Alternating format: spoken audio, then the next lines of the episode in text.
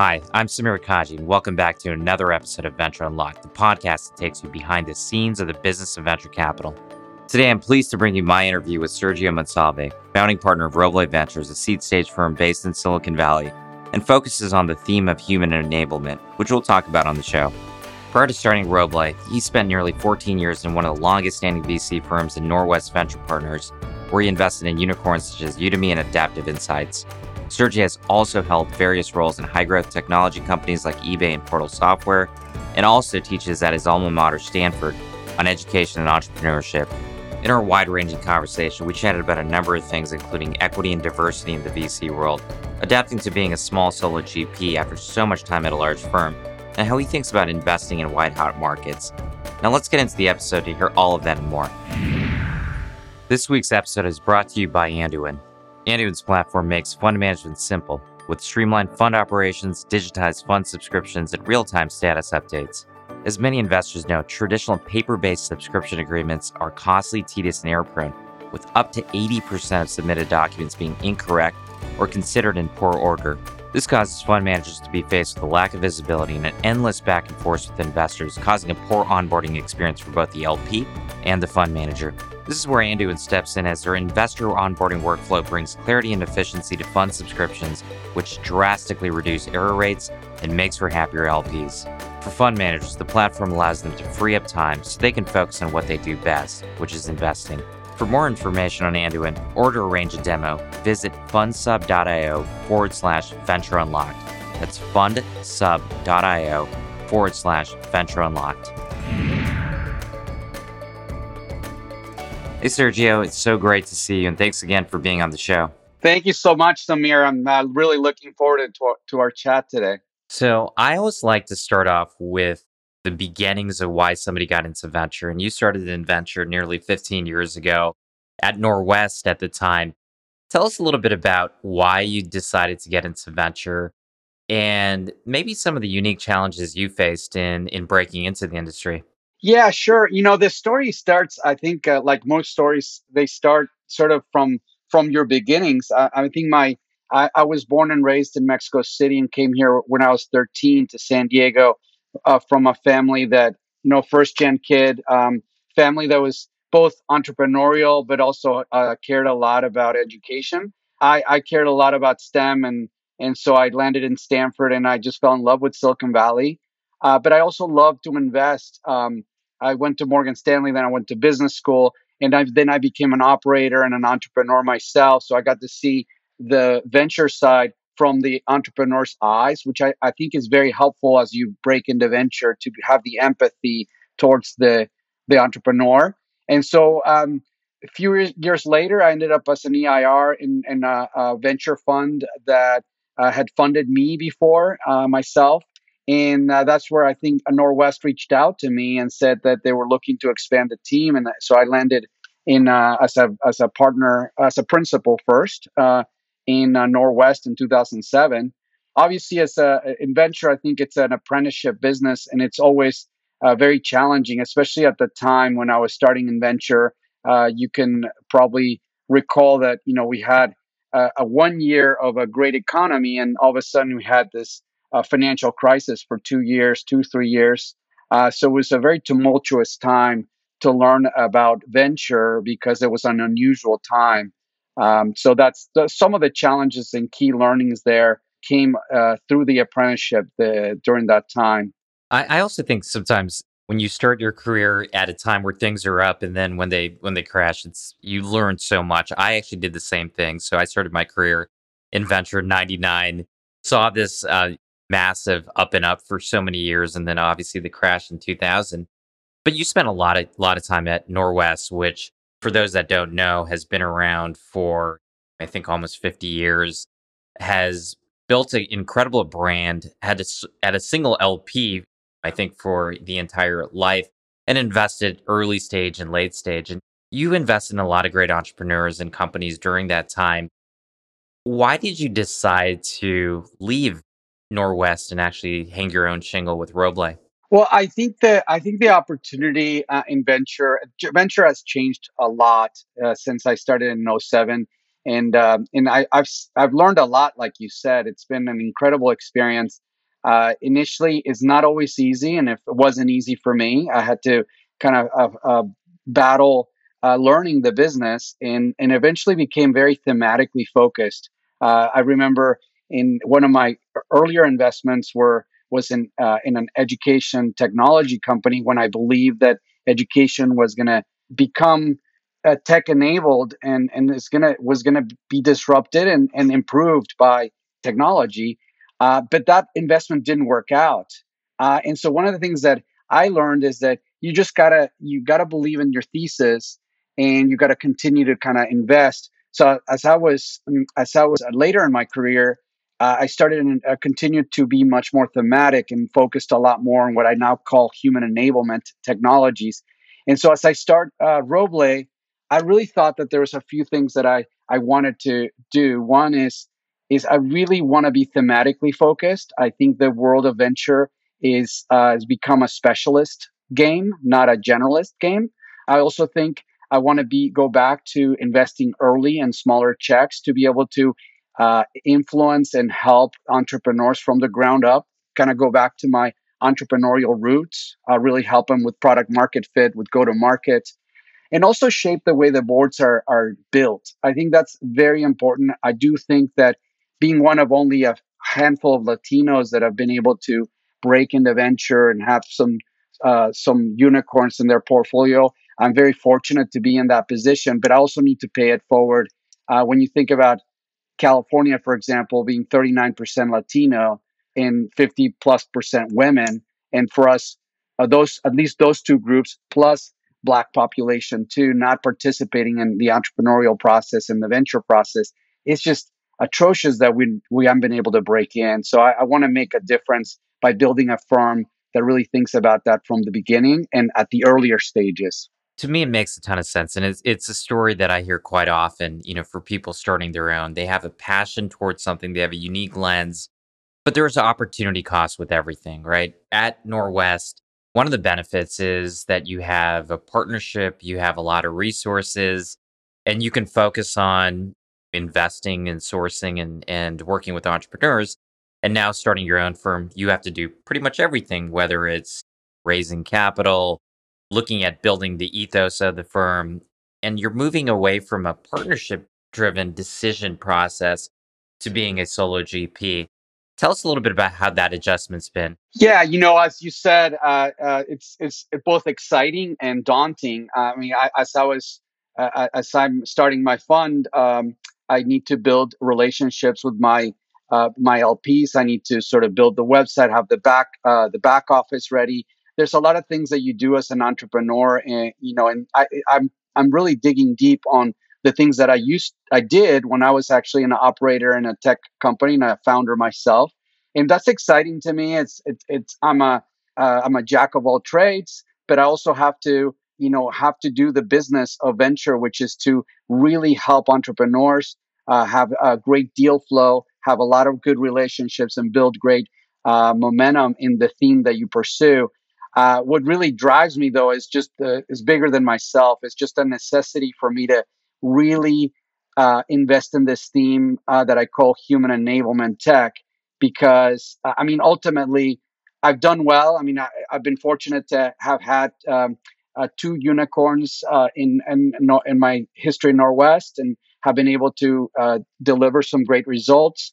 I also have one on my own called Kahoot that I invested in personally. And also all those three happen to be in the theme, I do think the theme is going to be very transformational for all people, not just for the people that are fortunate to be living in Silicon Valley and being tech workers here.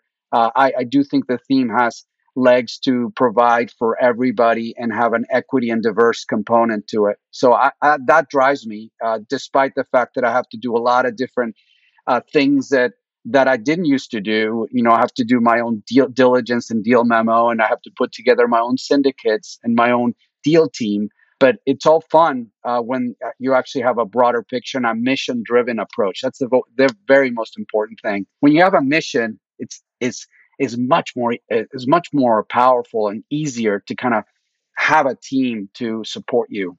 Let's go to a couple of comments that you made. One is venture has changed, which I would agree, and I Would also uh, agree with the sentiment that we have moved away from general monolith type of models to very sector focused, region focused. So you have much more specialty fund managers. You mentioned human enablement as the investment theme that your fund invests in, that you're passionate about. What does that actually mean? Human enablement to me is just it's come over the the last decade or so where I, I've been I've been investing in technologies that ultimately have helped a lot of a lot of people get socioeconomically ahead.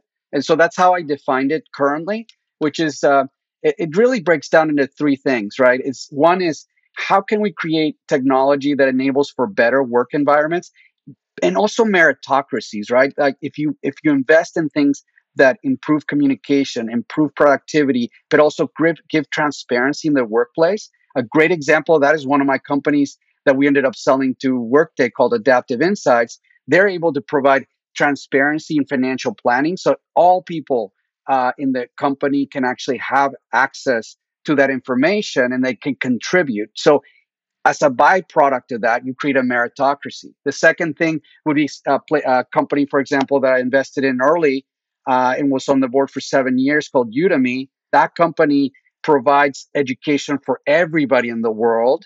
Not only that, but on the supply side, the instructors at Udemy are making over a million dollars, some of them, uh, by instructing on Udemy. Imagine that we now created a platform where teachers are heroes at Udemy. And uh, unfortunately, in in the real world, teachers don't get treated as heroes as much as they should. And then the last piece is is something that I learned when I was an operator and, and actually uh, in inside uh, eBay, as I consider them to be the pioneers in a two sided marketplace way back when. In that world, what you do is is you actually are creating new types of jobs for people. So if you think if you think of the supply side of any marketplace, they unlock new new opportunities of new ways to work. Some people call it the gig economy, sure, but there's also a, a lot of other types of work that have been created uh, for all kinds of people that cannot necessarily work on a nine to five uh, office job. And so when you think you put it all together, you better work environments, more productivity, better skills so you could kind of get updated. And then the last piece is more jobs. So ultimately, in my vision of the world, human enablement means that you give a lot more opportunity to a lot more people, not just the rich ones or the white ones or the male ones. It's just everybody that gets ahead. Uh, and, and you obviously you you do it with a diverse and equitable uh, and inclusive mindset, right? And we've talked a lot about this, certainly during the pandemic, where it feels like there have been so many technological trends that have accelerated in a very short amount of time, including things like workplace productivity, remote learning. As you look at where we are right now, moving out of the pandemic, what do you think are the trends that, from a human enablement standpoint, have some real permanence versus things that could be just transient during the pandemic itself when we were all locked inside our own homes? Yeah, you know, one of the things that I, I do uh, want to do at um, at Roble Ventures is be able to not only be inclusive inside the U.S. but enable. Uh, given that I'm from Mexico and I have a lot of ties to Latinos, Latinas in the U.S., but also in Latin America, I, I, one of the things that I've learned from the pandemic is that creativity can come from anywhere. For example, in the in the Roble Ventures portfolio, I invested in a company called, a company called Ubits. Uh, started in Colombia, and now they've moved into Mexico, and it's an educational technology company that's doing extremely well. Another one that I co-invested with with Owl Ventures called ULesson. They're essentially creating a, a way for uh, K through 12 uh, students to learn in Africa. And th- those entrepreneurs are just as capable, if not more capable, than some of the best entrepreneurs that I see here locally. So when I when I when I think of how education entrepreneurial education has changed and the pandemic has accelerated that change, it means ultimately that uh, creativity can come from anywhere. So I do think that there's going to be a lot in the next 10 years, I bet you we're going to see a much different type of entrepreneur that we saw in the last 10 years. And so to me, new population of entrepreneurs will be unleashed. So give you an example. If you think if California alone, and obviously uh, other places where I invest, like Texas and New York and and Seattle and and and uh, Massachusetts, um, all those places uh, have a high index, and this is just native to me, uh, high index uh, of Latinos and Latinas. Imagine in right now at Roble Ventures, I don't necessarily focus on Latin America. You know, I could invest there, and I have, uh, but I mainly focus in the U.S. But a lot of my meetings, a third of my meetings happen in Spanish. Uh, so I'm unleashing a lot of people that they speak English, and we eventually maybe turn into the conversation in English. But just the mere fact that I have the empathy and ability to speak to them in a language they like and love uh, unleashes a whole new empathy for new, a new type of immigrant or entrepreneur, and that in my world will enable a whole new class of entrepreneurs to be unleashed. And and that's pretty exciting. And that's actually accelerated by the pandemic for sure. Since you touched a little bit on your background in immigrating from Mexico, we have started to see far more development in, in terms of people of color, people of different ethnicities, gender being venture capitalists, particularly at this side of the market, right? The the seed stage market. There are very few Latinos that are currently venture capitalists. I think the uh, the stat is less than one percent you mentioned being able to speak to certain type of entrepreneurs in their native language but what are some of the other things that as lps are listening to this or founders that people that have such different backgrounds can bring to the table that not only are interesting in terms of bringing more diversity but actually can result in great financial outcomes for people that invest in these fund managers one of the things that I think I've seen uh, personally uh, over time is is diversity does is good for business. Full stop. Um, when you when you have a non-diverse group of people, I've seen many times that groupthink emerges, and so people start finishing each other's sentences, and that to me is just this initiation of the sign where where just creativity is not going to come out uh, in in its full force. So one of the things that I, I want to do, for example, I was signatory to uh, to governor the governor of California's mandate law that was AB 979, which basically mandated the public uh, public companies have a diverse board, right? So now I looked at that and said, great, now public companies will have that. But then I thought about it as I build Ro- Robles. How do you create a diverse board from the beginning? Because in many cases, I would come in later in my prior work, I would come in on the B or the C, and the board was already formed by the near venture investors that were already in the board. And so, one of the things that I do think is important to do is for me to come in early, and hence the great reason to build Roble is come in early and really think about deliberately how you syndicate a board so that it truly is diverse from the beginning. And the only way to do it is to syndicate it to your A investor and your B investor and your C investor that are really uh, going to complement the board from a true diversity perspective. And what, what that's going to result in is that the conversations are going to be totally different on the board. And they're going to be totally different in a partnership. And, and to me, that's, that is incredibly important because all of a sudden, if you are representing your customers in a company, let's say uh, your customers will represent the population, especially in a consumer company. If your population is 50 plus percent women and 39% Latino and 10% Black, whatever that is, and you have nobody on the board that's representing those constituencies, then you're not going to be a well operated board in a well operated uh, company. To me, I start from the beginning and syndicate, create that environment so that you actually end up where the governor of California wants to end up in the public boards, but that's too late if you're already mandating it to the publics. I think you mandate it to the to the beginning, but do it in a way that's organic and that is just done through venture capital investing. So that's why I, as one of only a handful of Latinos, I want to I want to accelerate that and I want to enable Black women, Latinos, Latinas to be able to participate in boards so that we are not just one percent, uh, you know, we're much more, right? And and that creates that's going to be b- better for everybody. I agree completely, and it is. I mean, if you look at the statistics, people that are underrepresented managers tend to invest in underrepresented founders and entrepreneurs much more than those that are not. Going to your investing style, you have this different background. you've worked at a big firm, but you also have these networks and maybe don't fall victims to some of the biases that a traditional manager that hasn't had the same upbringing or the, the way you grew up.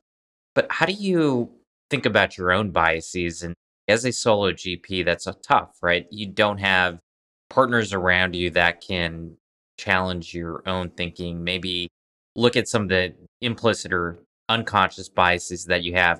How do you think about continuously learning and making sure that your thought process is as diverse as possible as you're making decisions in, in terms of investing? You know, I've spent a lot of time thinking about it, and I can't. I'll tell you, it's an it's a learning process. Um, and like anything else, you got to approach it with a growth a growth mindset because you yourself will have.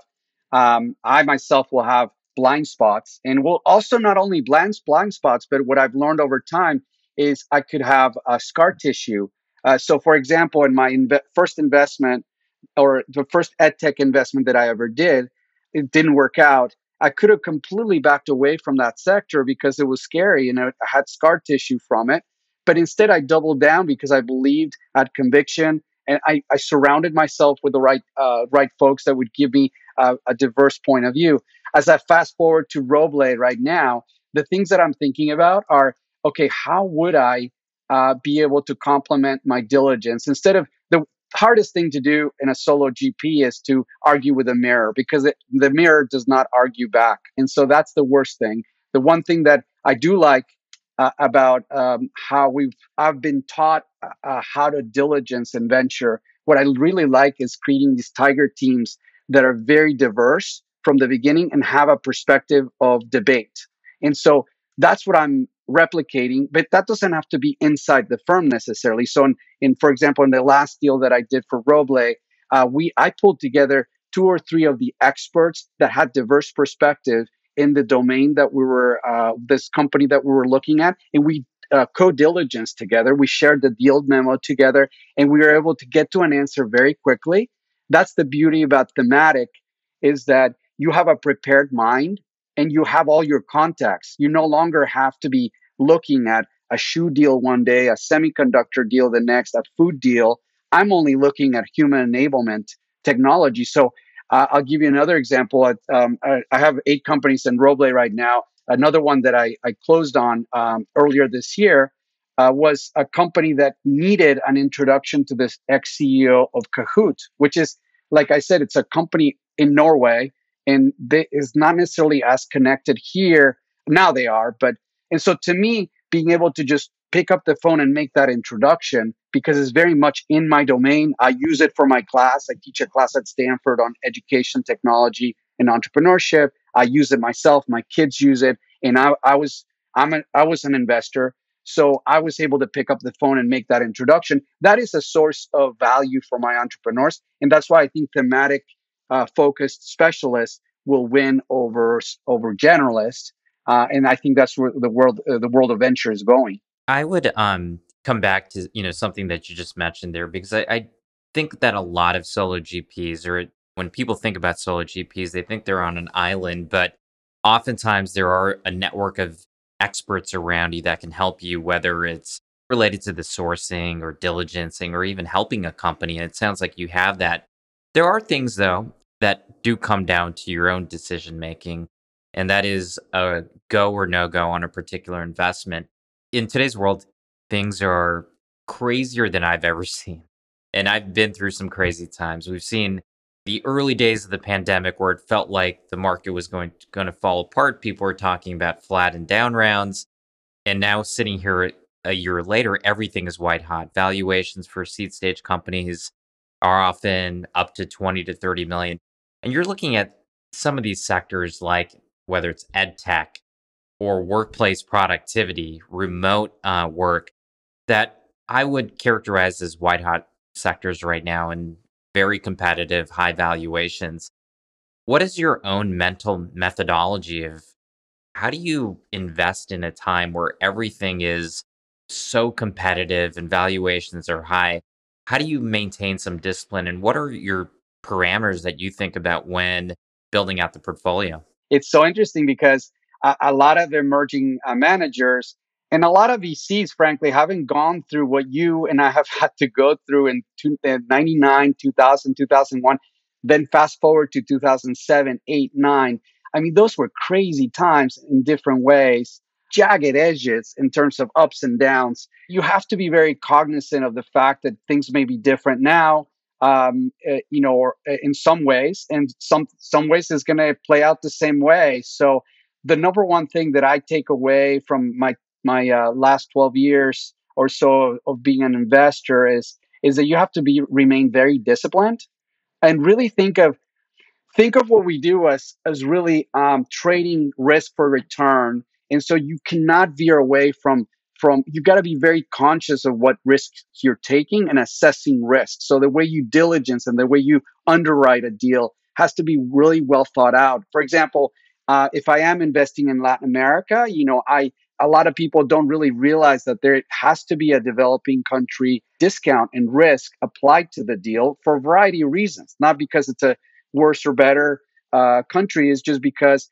there's uh, foreign exchange issues. There's there's uh, um, there's externalities that you don't know about. So those things you got to bake in, and that has to be reflected in how you enter the deal, how you value the deal. And so I think discipline ultimately has to be there. I think the the really the training in a in a, a large established firm is about discipline because they've seen a lot of different uh, ups and downs. I'm trying to be disciplined. It is it is a white hot uh, area.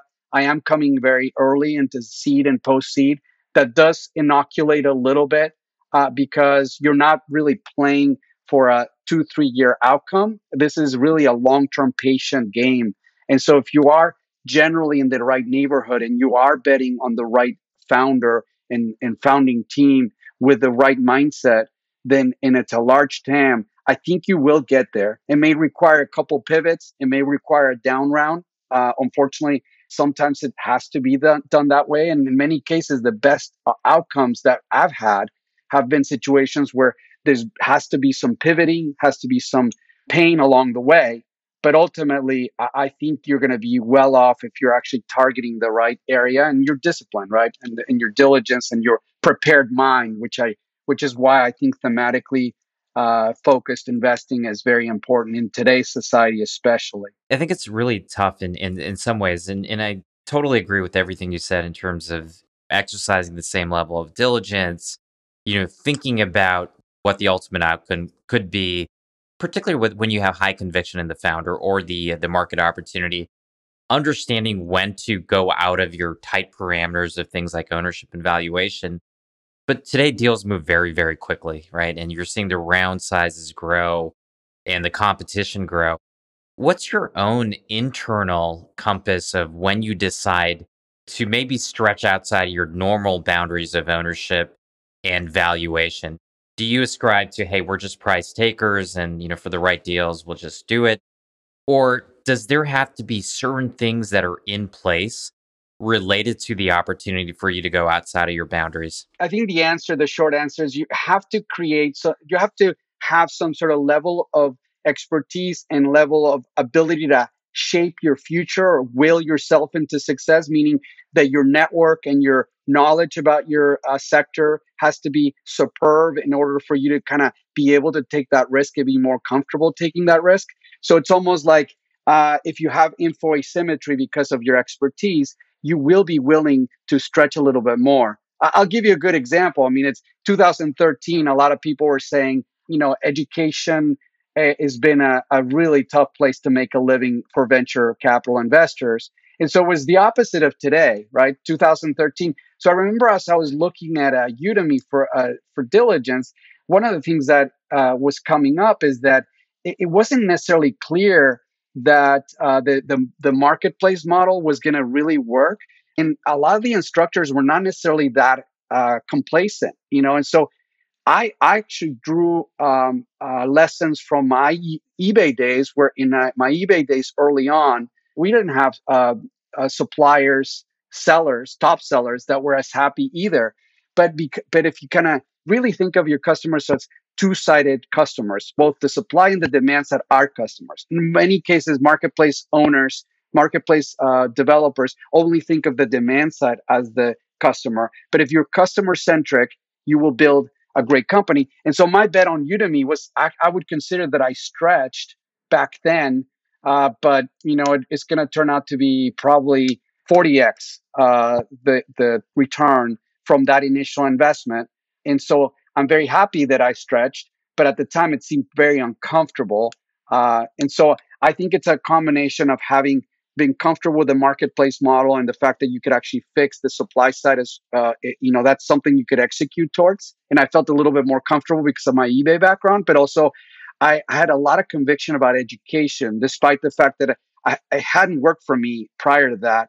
I felt like it needed to be there. Like there needed to be a solution for education. And so I, I had that conviction in the long term. And it turned out to be uh, the right bet now, eight years later. You bring up a, a, something that I, I think of a lot, which is, you know, when you do have conviction, part of being a great VC is understanding when you make those calculated bets and bet on something, regardless of what the valuation is and the ownership because you believe in the opportunity of that particular company. But you know, I was talking to an LP recently, and they were saying today just feels like there's risk on top of risk, meaning the valuations are high, which means the ownership is lower. The problem there is not necessarily like the ownership because the outcomes could be bigger, but when the valuations go up, more money goes into these companies. More, mo- more money goes into these companies before they really hit pre-product market fit or product market fit rather you just have these companies spend a ton of capital, are forced to spend, and often go down a path of being overcapitalized early, which actually can come at a huge detriment to the company. We've seen that before, right? How do you think about that in today's market where like an average seed round might be three to five million dollars and at the pre-seed level there's nothing there. I mean, do you participate in those things or do you say, hey, we want to capitalize founders in the appropriate way, regardless of what the market is doing. Number one, you don't want to chase for uh, to to just uh, win any deal, right? There's there's absolutely uh, uh I, I, you have to be very conscious of the risk you're taking versus the return. So underwriting to the proper risk. Uh, the only thing you can do is be more prepared so that you understand and unlock all the risks. So the number one thing for me is really uh, risk mitigation through really good understanding of the companies and, and good understanding on how I can help the companies in many different ways. So that that actually shifts the, the curve. But regardless of that, I mean, when you have things that are uh, going public and becoming, forget about the valuation, talk about the revenue. You know, you one of the things I talk in my class at Stanford, um, which I just finished, is the fact that we underestimated uh, grossly underestimated the outcome of big tech. Right? I couldn't have, I couldn't be sitting here with you today, ten years ago, and said, you know what, Samir, we're going to have three trillion dollar companies and one two trillion dollar company in the next ten years. So that is fueling a lot of excitement for the scale of technology. That also actually scares me in a different way is that we're going to leave a lot of people behind. So, uh, going back to why I think Silicon Valley has to have humanity injected into them is that we have to be deliberate about what types of technologies are going to have the, the positive side effect of inclusivity. So that's a different topic. But in, in your original question, I do think that uh, the world in certain areas uh, has gotten pretty crazy. Uh, now, at the on the other end, you're seeing bigger and bigger and bigger outcomes. I mean, like I said, Udemy could be one of our biggest outcomes. Uh, and uh, and we didn't think necessarily when I underwrote the deal 10, 10 years ago or seven seven years ago, I was nowhere near thinking that the outcome w- would be this big.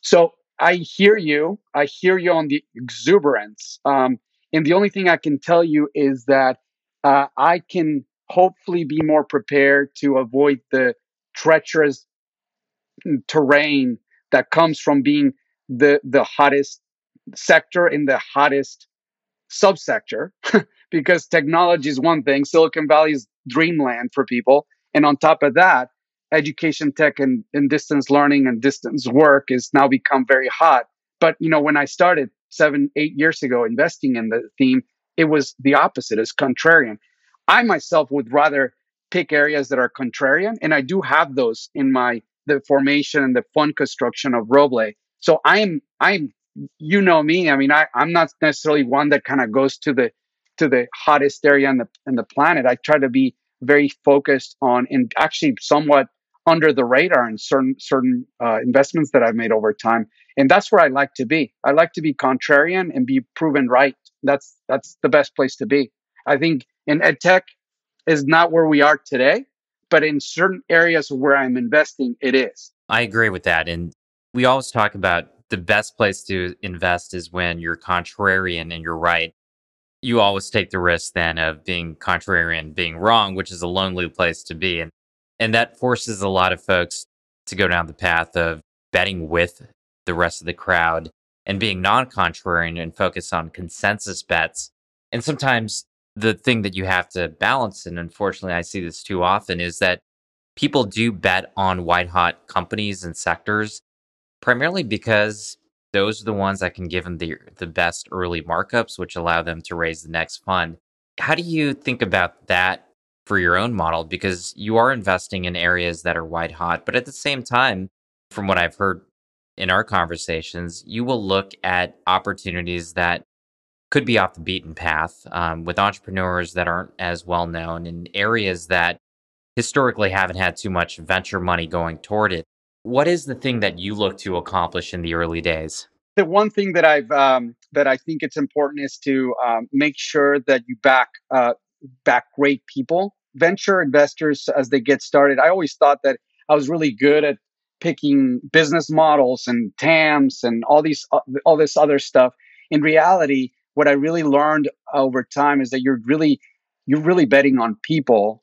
And so to me, really the tuning and pruning of my network by now having uh, the luxury of being thematic is is beautiful because I now get to know the best minds and the best people in the sector that I cover. So I, I, I, don't have to boil the ocean on knowing every single uh, Steve Jobs and Elon Musk out there. It's just in the sector. Now I have to be right about the sector.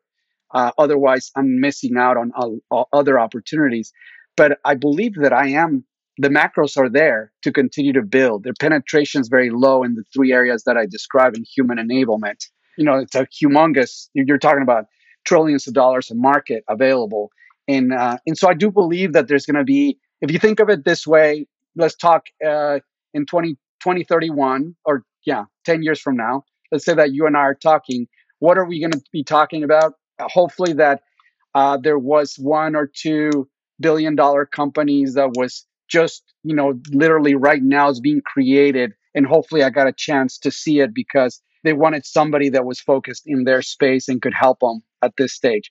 So if I can tell you that, then I'm I've been successful. If it happens to be that it is within the theme, I diversified the board. I was able to bring a full mantra around uh, the movement that I'm trying to create, which is around diversity and inclusion with a, a, a heart, venture with a heart, with human enablement at the centerpiece. If I'm able to do that, then all of a sudden I made my LPs happy, myself happy, and I hopefully helped humanity get to a better place uh, where you actually uh, bridge the gap and and get people to kind of have better jobs, be more ha- be happier, and have better skills to do their jobs. To me, that's like a, a full win. Forget it, like a home run plus. You know, I know, I know a lot of venture people want to hit a home run. My version of a home run has to be a 360 view of really, am I doing good and am I doing well? Right? So that that that would be to me incredibly rewarding. It's extremely refreshing to hear, and I do think you can actually build, you know, a great firm uh, with great outcomes for your for your LPs that way. And I also do think that if we're talking to 2031, outside of the fact that you and I will probably have far more gray hairs, that we will look back as a retrospective and say technology was still in the early innings when we talked in 2021. And you look at all these different sectors and areas that are just now adapting and adopting technology that we never would have seen the level of growth. And I and I think it's hard it's becoming harder and harder to debate the relative size and scale technology companies can become. And whether you want to debate the valuations, which I think is a fair point, it is very hard for me to envision a world where technology isn't the biggest macro driver of growth, jobs, and real uh, progression in society. And so I'm excited to see it. I'm very bullish. I wanted to end with our heat check section, which is really three questions. After 15 years being a venture capitalist, what's the most counterintuitive thing you've ever learned? I think of a quote that uh, when I was working at eBay, uh, that our CEO at the time, Meg Whitman, uh, said to me, and it got me really thinking that it's actually really true, and it has shaped the way I think about venture. She said, um, "You want to make sure that you don't end up with too much college and too little kindergarten," and that to me is stuck with me because it actually, it's actually very interesting because my whole human enablement theme is about EQ as much as IQ, if not more I think you have to be deliberate. Uh, you have to put the humanity into the investments that you make. And I think that will create a big following because people do want to do good. And, and I've seen it firsthand, uh, you know, being on the board of Udemy, I, I see how much employees want to come to work because they're in a mission driven company. I, I, do think that uh, the kindergarten portion is that you get along with people, you help people, And the college part, obviously, she refers to the IQ part and the preparation, technical preparation. I think you have to have both. So I, I really love that quote. I love the uh, the quote and the analogy, and I do think um, EQ is one of the most underrated characteristics that an investor can have. We talked about a little bit about this, and, and you mentioned this, but within venture, not tech, but within the venture universe, we both have seen so much change and the growth and evolution of the venture. What do you think is going to be the dominant trend over the next decade within venture? We're going to be very surprised again if we're talking in 2031 who the next layer of entrepreneurs are, right? If you if we started with like immigrants from Russia or or Israel or some place, uh, you know, like Sergey Brin or Larry Page, obviously, and you know Yahoo Taiwan. I, I mean, I think the next next set of entrepreneurs are going to look totally different. You know, there's going to be a lot more participation from the bigger parts of our population, like Latino, Latina, women, uh, Black. And so I'm really excited to see it. I'm also going to see, you're going to see the diversification away from from just a, a, dominance in Silicon Valley because of what we've learned during the pandemic. You can build a company anywhere and you actually can build a company without without headquarters necessarily. So we're going to start seeing places that have incredible young populations. Um, that's why I'm sort of thinking Latin America has a lot of potential, great universities, great technical people. Obviously, I'm biased there, but I'm also looking Europe and in Asia as well as Africa. I'm not necessarily hunting everywhere, but because I get to be thematic, I get to see what the leading companies are in each of the regions and you learn from them. I mean, what we're learning from Byju and India is incredible. And we can bring that a little bit to that to other regions. So I, I think I get to explore the best of all worlds in, in everywhere, even if I don't get to be in those parts of the world. So I think we're going to see a lot of diversification across those two areas. And to achieve that, I do think that we're going to need more diversity in fund managers and the people that actually fund these entrepreneurs, which I'm excited to see. Last question You've worked with so many different investors, sat on boards. Is there an investor out there that you that particularly inspires you? And if so, like who is that and what about them? It's funny because it's one that you would not see in Midas list or in any notoriety, uh, you know, sort of uh, big publication and it, he's not even from the U.S. He's he's one of my ex partners at, at uh, Norwest, who I got to work with for you know over a decade. Um, he I really admire him because he he was underestimated and he's done an incredible job at at building. He's in India. His name is Mohan Kumar. He's a founding partner at Avataar now. He started his own fund. He's done an amazing job. Uh, he was really one of the early folks that really believed in uh, in turning Indian uh, creativity into uh, not only into service. Uh, they were they had a service economy that was very strong in tech, but he really believed that it, India could could build some great products, and he's proven right. Uh, he's built a couple couple billion dollar companies. Uh, he's done it in a really good way, and he's very very understated. Almost like I think of myself as is as somebody that was um, that has really gone against the grain and it was underestimated and has sort of a underdog story. Uh, let's put it that way. And so I, I, really like Mohan, and obviously we've kept in touch, and he's he's uh, we're working together, and it, it, he's great. I, I think he's he's a quiet uh, but very powerful influence in in how I think about how in you know and think about India, how how much suffering they've gone through in the pandemic. For him to have created that many jobs by doing early stage venture uh, in creating a, a really a, a, new industry in India uh, based on product development, not on service development, is just is just great. I think he he's kind of an unsung hero and somebody that I really admire. Yeah, we're we're big fans of under, under underdogs here too, and my uh, family was also first generation immigrants and had that had that very similar story.